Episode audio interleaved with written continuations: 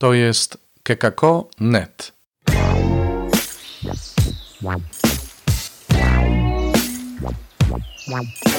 Poranny suplement diety.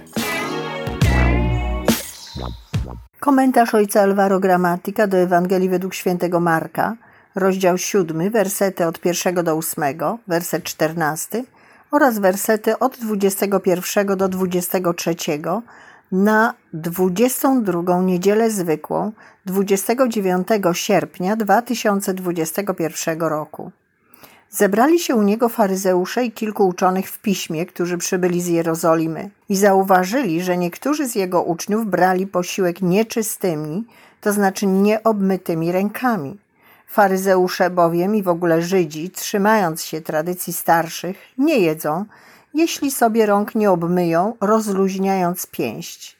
I gdy wrócą z rynku, nie jedzą, dopóki się nie obmyją. Jest jeszcze wiele innych zwyczajów, które przejęli i których przestrzegają, jak obmywanie kubków, dzbanków, naczyń miedzianych.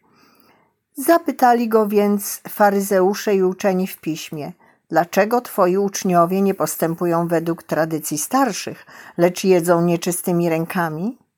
Odpowiedział im, słusznie prorok Izajasz powiedział o was obłudnikach, jak jest napisane – ten lud czci mnie wargami, lecz sercem swym daleko jest ode mnie. Ale czci mnie na próżno, ucząc zasad podanych przez ludzi. Uchyliliście przykazanie Boże, a trzymacie się ludzkiej tradycji. Potem przywołał znowu tłum do siebie i rzekł do niego: Słuchajcie mnie, wszyscy i zrozumiejcie. Z wnętrza bowiem z serca ludzkiego pochodzą złe myśli, nierząd, kradzieże, zabójstwa, cudzołóstwa, chciwość, przewrotność, podstęp, wyuzdanie, zazdrość, obelgi, pycha i głupota. Całe to zło z wnętrza pochodzi i czyni człowieka nieczystym. Pierwsze czytanie dzisiejszej liturgii mówi o Izraelu jako o narodzie mądrym i rozsądnym, ponieważ realizuje on przykazania Pana. Mojżesz w ten sposób mówi do ludu: A teraz, Izraelu, słuchaj praw i nakazów, które uczę was wypełniać, abyście żyli i doszli do posiadania ziemi, którą wam daje Pan, Bóg waszych ojców. Będziecie więc ich przestrzegać i wcielać w życie, bo w tym wyrazi się wasza mądrość i wasz rozsądek w oczach narodów, które usłyszawszy o wszystkich tych prawach, powiedzą: Z pewnością ten wielki naród to lud mądry i rozumny. Ale dobrze czytając ten fragment, rozumiemy, że źródłem tej mądrości nie jest prawo samo w sobie, ale fakt, że Bóg jest blisko za każdym razem, gdy jest wzywany. W rzeczywistości tekst biblijny kontynuuje: Bo któryż naród wielki ma bogów tak bliskich, jak Pan, Bóg nasz, ilekroć go wzywamy? Któryż naród wielki ma prawa i nakazy tak sprawiedliwe, jak całe to prawo, które ja wam dziś daję.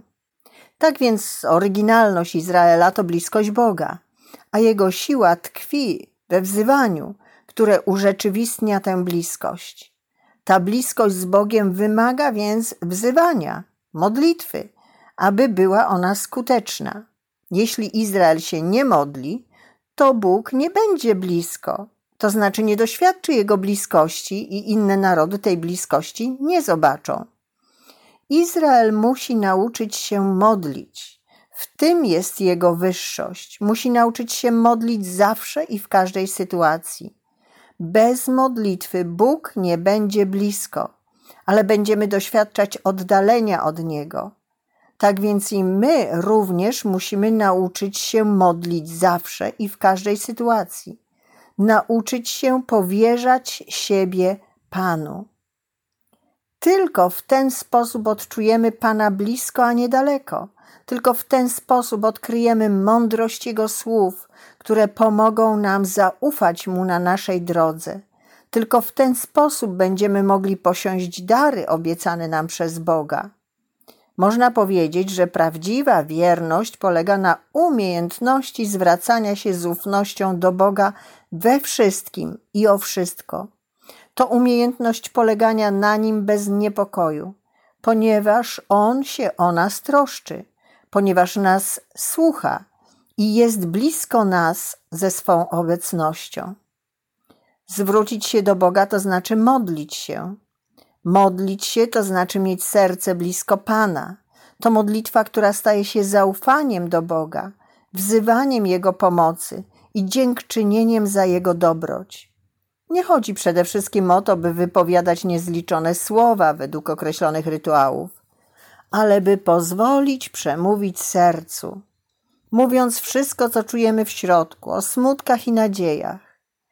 To właśnie taka modlitwa uzdrawia nas z hipokryzji, jak przypomina nam Jezus w Ewangelii. Strzec serca, a nie ludzkich rytuałów czy tradycji, aby nie popaść w ryzyko uwierzenia w to, że czcimy Boga, podczas gdy serce nasze pozostaje daleko.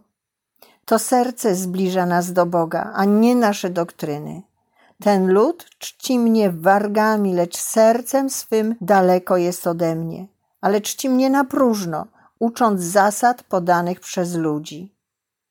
Modlące się serce przybliża Boga do naszego życia, to znaczy pozwala nam odczuć, że jest On zawsze i mimo wszystko obecny ze swoim miłosierdziem.